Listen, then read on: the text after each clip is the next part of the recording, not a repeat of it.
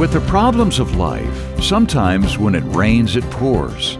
Today, Pastor Ray Bentley has encouragement for each and every one of us. All of us are facing a variety of trials in our lives right this moment. But how many of us say, when we are being tested, Lord, what I really desire and what I really need is wisdom? Wisdom from God is found in Jesus Christ. Spread the news. All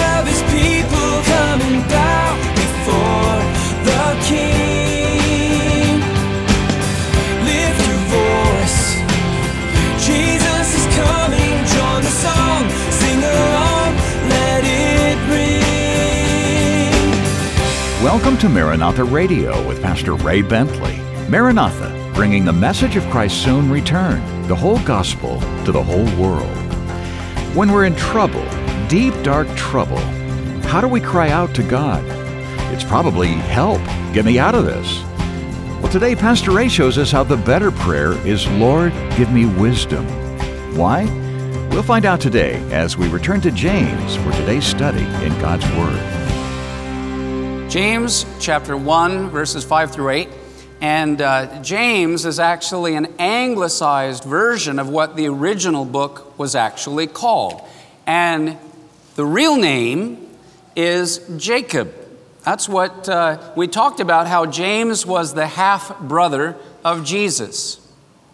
And how that uh, all his growing up years, James didn't believe that Jesus was the Messiah. And even when he began his miraculous ministry for over three years, he still didn't believe until after the resurrection. And then we read that the risen, glorified Jesus appeared unto James. And after that, James not only became a believer, but a leader within the early church, one of the first martyrs. He gave up his life, stating that uh, Jesus was, in fact, Yeshua the, the, of Nazareth was the Messiah of Israel.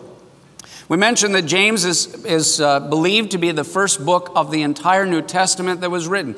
Therefore, we're reading the earliest record of the believers of the early church. And interesting that his name really was Jacob, that Jesus had a brother named Jacob because his namesake in the Bible was actually Abraham, Isaac, and Jacob. Jacob was the man whose name was changed to Israel. And Israel, by definition, means prince with God. And uh, so James maybe is a, a picture of Israel even in our own day, finally not believing, having that divine revelation of the coming of the Lord, and as Paul mentions in Romans 11, all Israel finally being saved. Now, beginning in verse 1, it says, James, a bondservant of God and of the Lord Jesus Christ. He saw himself as a servant. There's no greater or higher privilege that we have than we can say, I serve the Lord. Very humbling. And I have a passion at, at this particular moment in time in my life as a, as a man, as a husband, as a father, as a pastor. I, am, I, I have been thoroughly, completely blessed in my life. God's grace and mercies have been overwhelming, totally undeserved, and off the charts. But I want more. I'm not satisfied with where I am and what I have learned, and it's so good. All it's done is create a deeper hunger and a greater thirst. I want to go deeper with the Lord from this point forward than I've ever gone before. And because I am your pastor, I'm going to drag you all with me. I'm drag I am. I'm going to drag you with me, cajole you, exhort you, encourage you to go deeper with the Lord. Now, having said that, what can we expect? Those who did come into a more intimate, direct revelation of God always were extremely humbled. It is a humbling experience when you really begin not just to know in your head, but to feel in your heart and to experience in your spirit the presence of the Lord. Rather than give yourself this title or that title, uh, or even that, oh, we're the sons of God, which we are, James, just like Moses, just like Abraham, just like David and others, I am the servant of the Lord. And, that, and count it a privilege to be at the bottom, as it were, of the totem pole. What an honor to be the bondservant of God and of the Lord Jesus Christ to the 12 tribes which are scattered abroad. So, this is before Paul's missionary journeys. This is before, you know, the, the Gentiles uh, of ancient Europe began coming to the Lord. These are to Jews, the earliest messianic Jews who believed in Jesus. Greetings. Look what he says in verse 2. He says, My brethren, count it all joy when you fall into various trials, knowing that the testing of your faith produces patience. But let patience have its perfect work, that you may be perfect and complete, lacking nothing.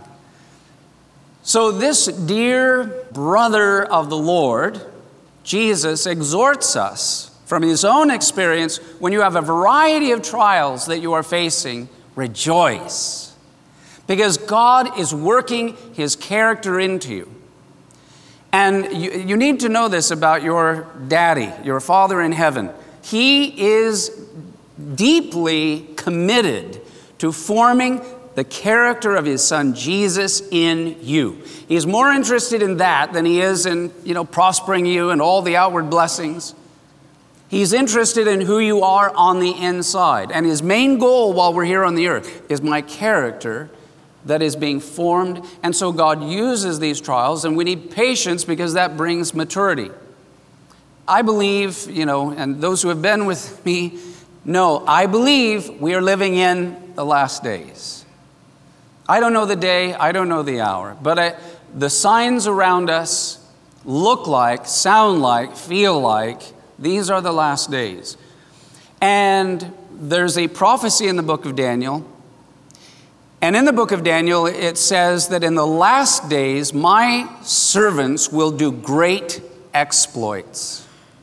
Great exploits. I want to be part of that. I want you and I to be part of whatever that is. I don't want to miss. So, we are to rejoice. God is forming his character in us. And then we pick up with verse 5. It says, If any of you lacks wisdom, let him ask of God, who gives to all liberally and without reproach, and it will be given to him. But let him ask in faith, with no doubting. For he who doubts is like a wave of the sea driven and tossed by the wind. For let not that man suppose that he will receive anything from the Lord. He is a double minded man, unstable in all his ways. Beginning with verse 5 again, then, if any of you lacks wisdom, let him ask of God. I used to think when I would read through this that it was two different, unrelated points, all right?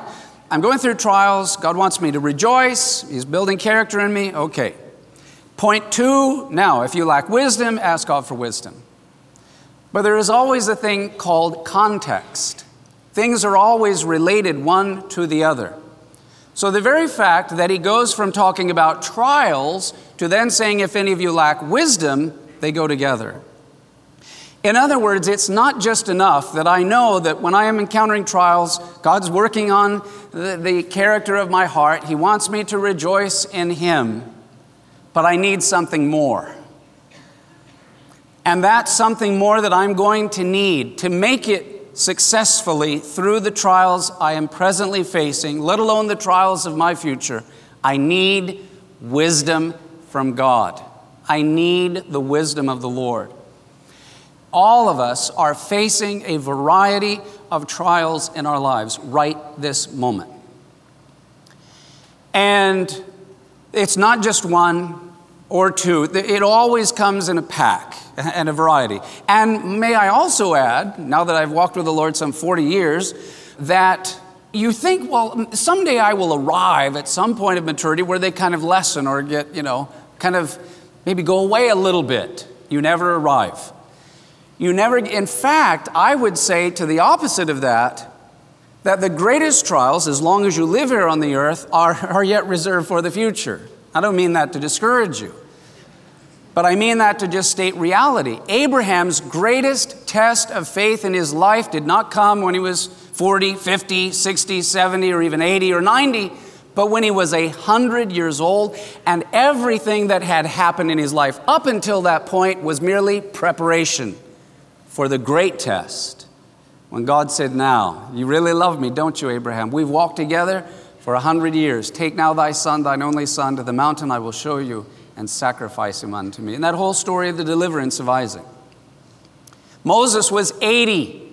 Everything in his life up until then was merely preparation. I believe we are a chosen generation, and all we have learned, and all we've experienced, and all we've gone through is merely preparation for what's coming next. But here's the exciting thing we have in these trials the opportunity not only to rejoice in Him, to know that our character is being built, but we have something uniquely that is available to us, and that is divine wisdom. Wisdom is divine. It is not of this world. It is not of this earth. It is in every respect. It's, it's supernatural. It is greater than all the miracles that you could imagine. Wisdom is given a place of honor in the Bible that exceeds anything you could even dream or imagine. Pastor Ray Bentley will have more of today's study in just a moment. At Maranatha Radio, we receive so many cards, emails, and social media messages expressing appreciation for Pastor Ray's teaching. Pastor Ray was a very kind and friendly pastor. He will be greatly missed. He, of course, is enjoying the full essence of God's glory. We will see him again someday. Heavenly Father, please bless his wife, family, and church members. In the mighty name of Jesus Christ. Amen. Prayers and messages like that continue to be such a great encouragement to all of us at Maranatha Radio and the whole Bentley family. If you'd like to send a message, just email us, ray at raybentley.com, or post a comment online at www.raybentley.com. And now, more of today's message from Pastor Ray Bentley. Now, James has a great deal to say about wisdom in the Bible. It is true that the Jewish people had a great love, they were great lovers of wisdom.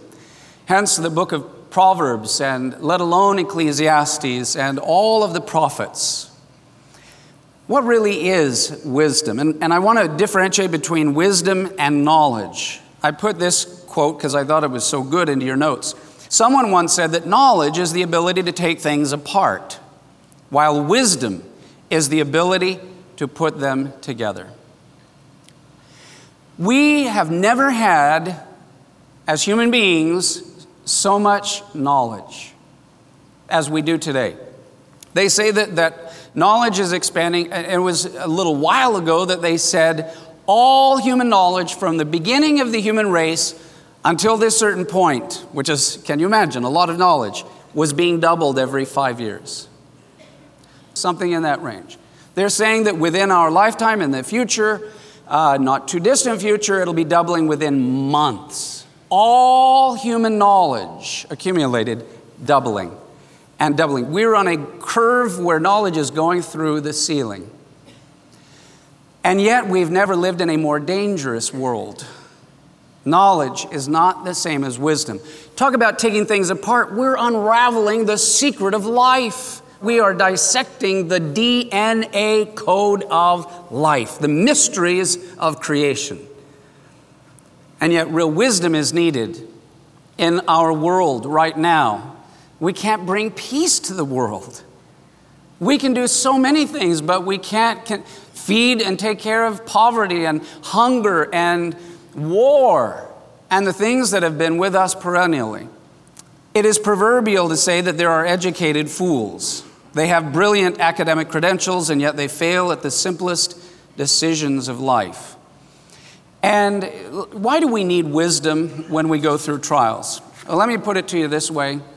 It's an analogy that I have used before when, when Vicki and I were first married and young parents, and we had little tiny Annie and Daniel were young and little whippersnappers running around, whipping and snapping.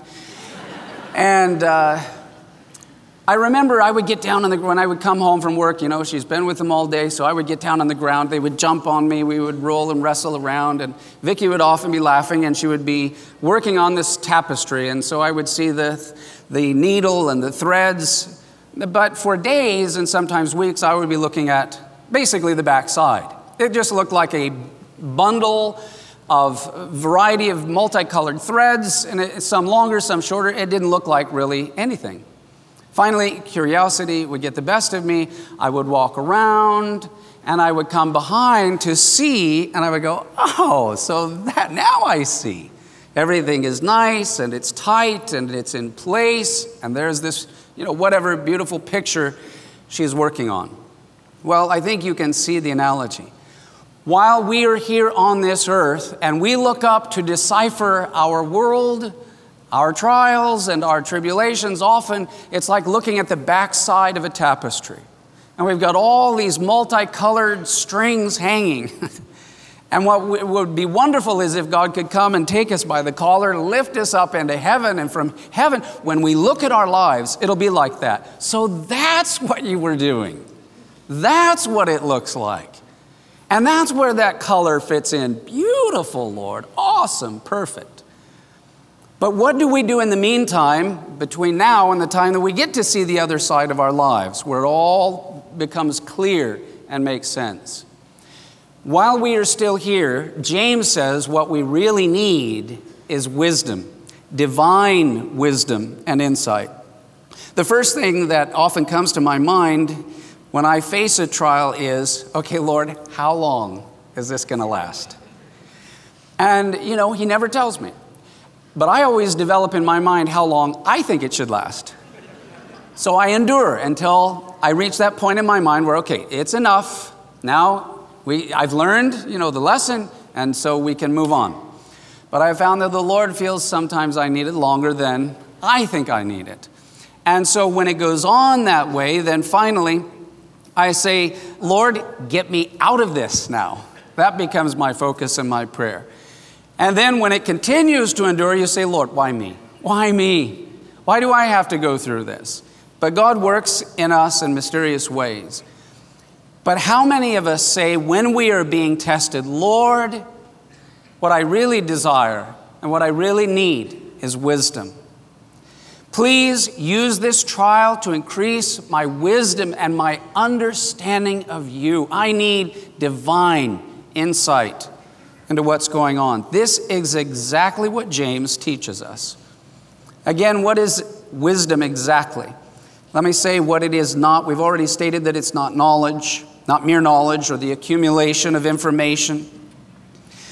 And with all the information that we have, we're going very fast, but I don't know that we're necessarily going in the right direction. I put a little definition here for you about wisdom. Wisdom is knowing what to do with the knowledge and information you have. It is real. It is wisdom is practical and it shines with the light of righteousness. Do you know what's going on right now in Israel? There's war in the Holy Land, and I tell you that whenever there is war in the Holy Land, it's like God Almighty from heaven knocking on the front door of planet Earth saying, Wake up, wake up, wake up, world. And I submit to you, uh, you know, I read probably like you do, and not only the newspapers, but the magazine articles, and, and they have no, they don't, really know what to do. The best thing that the leaders of the world could do is admit we don't know what to do. We do not know how to solve this problem with all of our abilities and our skills, and they're trying to, you know, split the difference and all the rest of it. To humbly say, we don't know what to do, we exhort all the leaders of all the governments and all the people of the whole world that we humble ourselves and ask God for divine wisdom. That's the best thing that we could do. That's why we pray, Thy kingdom come, Thy will be done. Anything short of that will end in a terrible, terrible nightmare. And that's what the Bible uh, actually tells us. We need wisdom. We need to pray for our leaders to have wisdom. We need to pray for our times to have wisdom. If any of you lacks wisdom, let him ask of God. I want to encourage you not only listening to this Bible study, but right now, in your mind, before we finish, you whisper in your heart, Yeah, God, okay, I'm ready. I need wisdom. I pray for wisdom for my life and what I'm facing.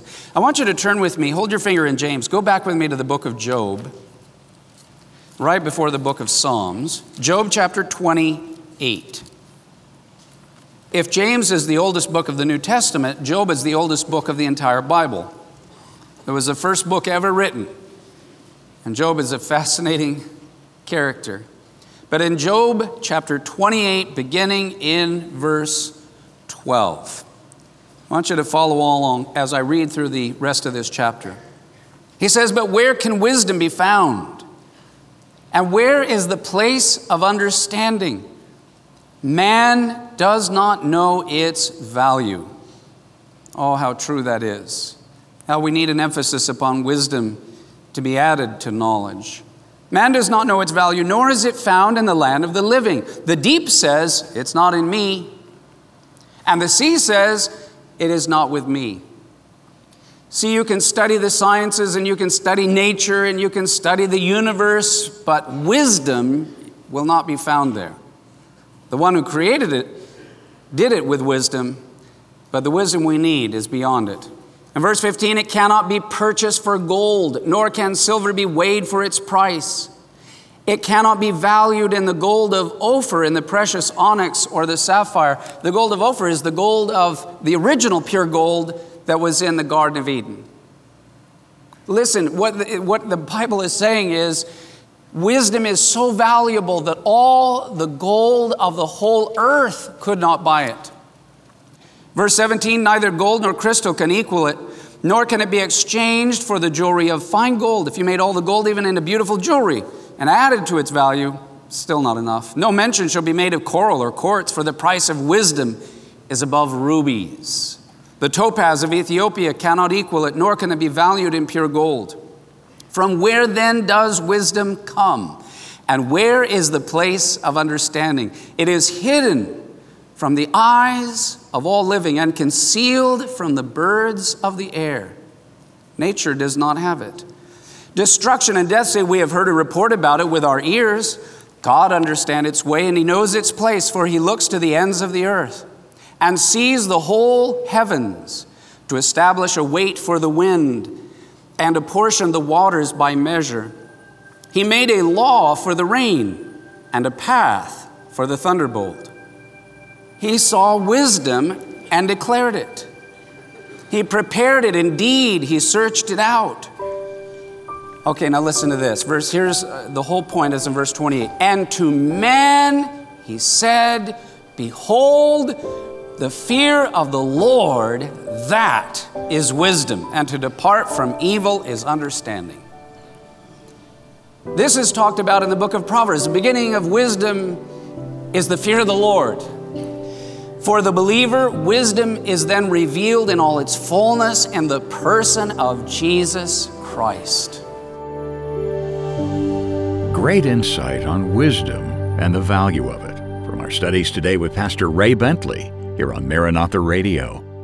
Today's study is titled The Need of the Hour is Wisdom. If you missed any part of the presentation, you can hear a replay on iTunes or at raybentley.com. That's raybentley.com. We hope you'll stop by our site today.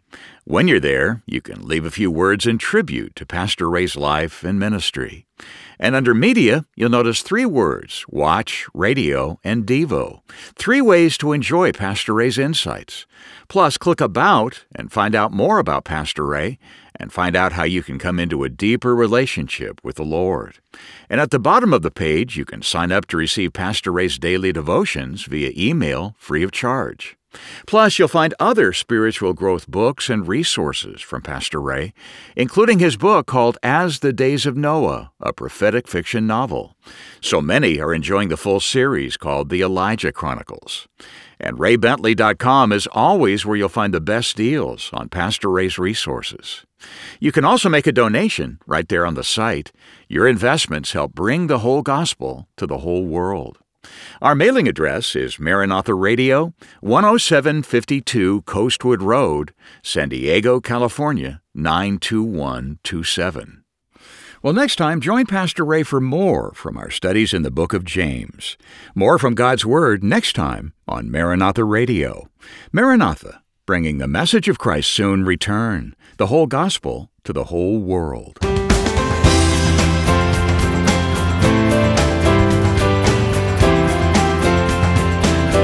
Maranatha Radio with Pastor Ray Bentley is an outreach of Maranatha Chapel, 10752 Coastwood Road, San Diego, California, 92127.